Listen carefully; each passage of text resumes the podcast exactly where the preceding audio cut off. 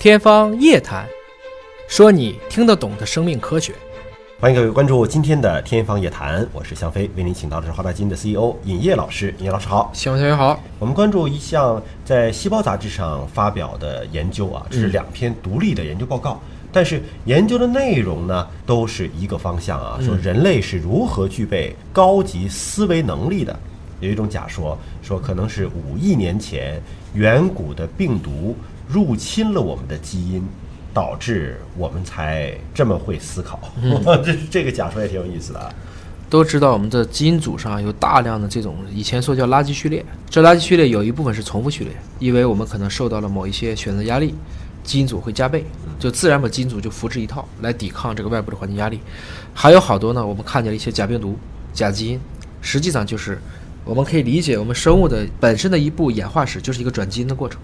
不断的从一个简单的细胞一点点的转基因、转基因，转到一个多细胞，转成一个这么复杂的一个过程。特别是在大家认为从水生到陆生的这个过渡的过程中，最早的这个提塔利克鱼，我们当时说这是第一只上岸的鱼。提塔利克鱼它变成了这种两栖类的动物，有大量的相关的细菌、真菌就不断的去感染它。那这个过程中，它们之间就变成了一种这个相互之间的关系，当然也少不了病毒了。我们今天对于病毒的认知其实是最少的，但是反过来讲，其实无时无刻就像细菌一样，病毒也是都存在。从这个角度来看的话呢，科学家也不断的去研究，从人类的基因的角度证据来分析，我们这些基因都来自于哪儿？通过各种各样的一些比较基因组学去寻找我们人类现在具备的一些高级功能的最原始的这些发祥地。在这个杂志上呢，一个是来自于美国马赛诸塞州大学，呃，一个呢是来自于。犹他州大学国际研究小组啊，那么他们分别写的都是关于同一个课题，就是远古的病毒很可能是对我们人类演化到今天的一个贡献者。呃，它非常有趣，说尽管大约四亿年前这个圆弧基因在一次异化远古病毒感染当中逐渐的进化，但是该生物学的特征似乎是被保留下来。这里有个概念叫圆弧基因啊，什么叫做圆弧基因？实际上，在一九九五年就讨论过圆弧基因这个分子，从结构上呢，跟 DNA 几乎相同的。嗯，但是呢，一般把它当成一个信使，它其实是能够去告诉其他细胞呢，我应该怎么去做。而最新的一个研究表明呢，说是一种向人类注入异化遗传代码的古老病毒，让我们的祖先具备了更高的推理能力。所以，人类发展到今天，就是除了杂交之外。还要跨种之间的基因的转移，它这个更多是个猜想，因为在四亿年的时候还根本就没有哺乳动物。嗯，他说的是人类极远古、极远古、极远古的共同的祖先。嗯，实际上在寒武纪大爆发，那就是大概五到六亿年那个点上，其实物种突然出现了一次大爆炸，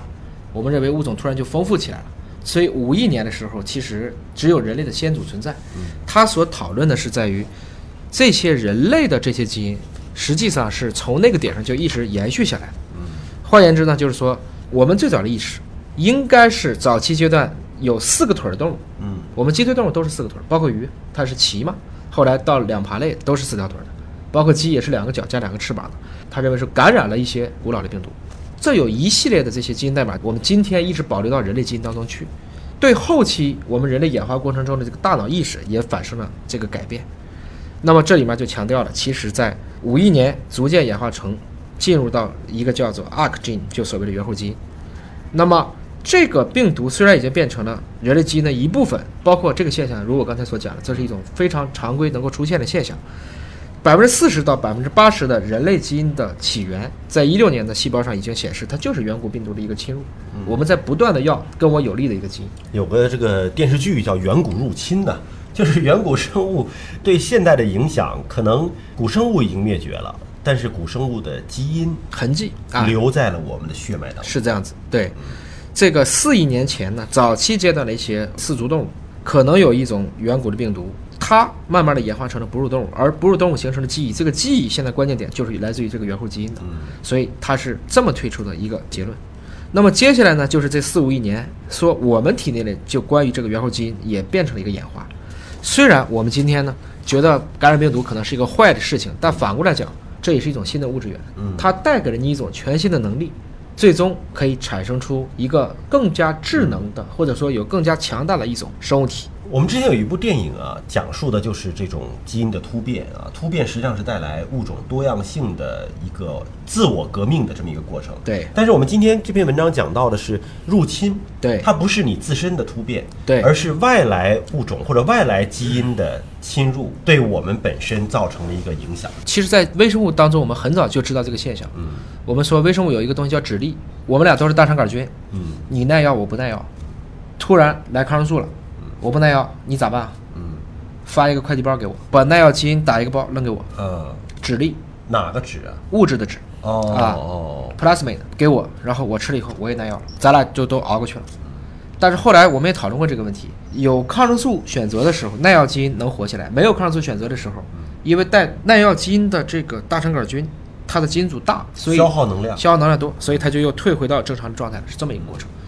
后来发现，在肿瘤当中也是这么玩的。现在叫外泌体，也就是类似于这种发快递的方式，所以就是用进废退啊，对吗？如果说是有外界环境比较恶劣的时候，啊，我们要用到这个能力的时候，那这个能力就会进一步的加强。不是，更重要的是在于，我们以前认为生物之间、细胞和细胞之间的传递都是通过信使分子、通过化学蛋白去传递，现在不是的，我直接给你往里加核酸呐。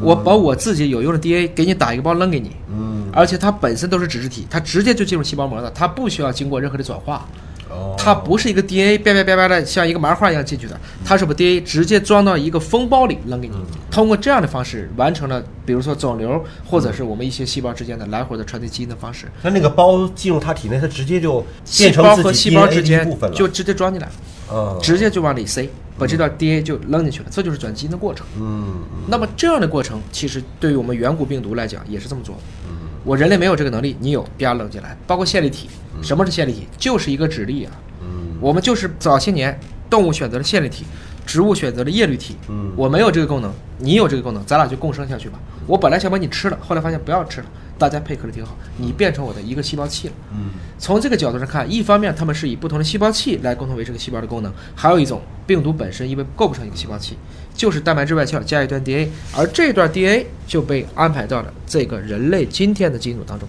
我找到了这个证据，他通过这个方式来证明，其实被病毒感染未必对演化是一件坏事情。那么这篇文章其实对人类的演进历程又有了新的解读。对，感谢您关注今天的《天方夜谭》，了解更多生命科学的知识，可以关注“尹哥聊基因”的微信公众号。下期节目时间，我们再会。